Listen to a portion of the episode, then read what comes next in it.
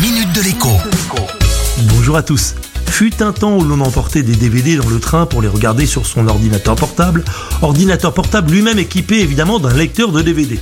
Mais avec le temps, la quasi-disparition des DVD, le succès du streaming et l'amincissement des ordinateurs portables ont condamné les lecteurs intégrés. Résultat, pour regarder un film ou une série dans le train, eh bien il faut soit avoir pensé à les télécharger avant, soit accepter que l'image fiche de temps en temps quand ce n'est pas tout le temps. Tout cela, c'est peut-être bientôt fini. Très prochainement en effet, le Wi-Fi embarqué dans les TGV devrait proposer aux passagers une sélection de films récents, des contenus vidéo qui seront préchargés sur un serveur informatique embarqué à bord du train. Conséquence logique, aucune coupure et une navigation facilitée dans le catalogue de contenu. La bonne nouvelle, c'est que ce service devrait être gratuit pour tous les passagers. Simplement, plus votre billet sera cher et plus vous aurez accès à un catalogue élargi de films.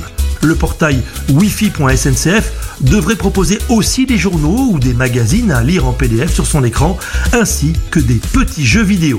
Ces services interactifs, totalement banals désormais à bord des avions, ont pour finalité bien évidemment de vous faire à nouveau aimer le train. Réponse dans quelques mois lors du lancement de ce service.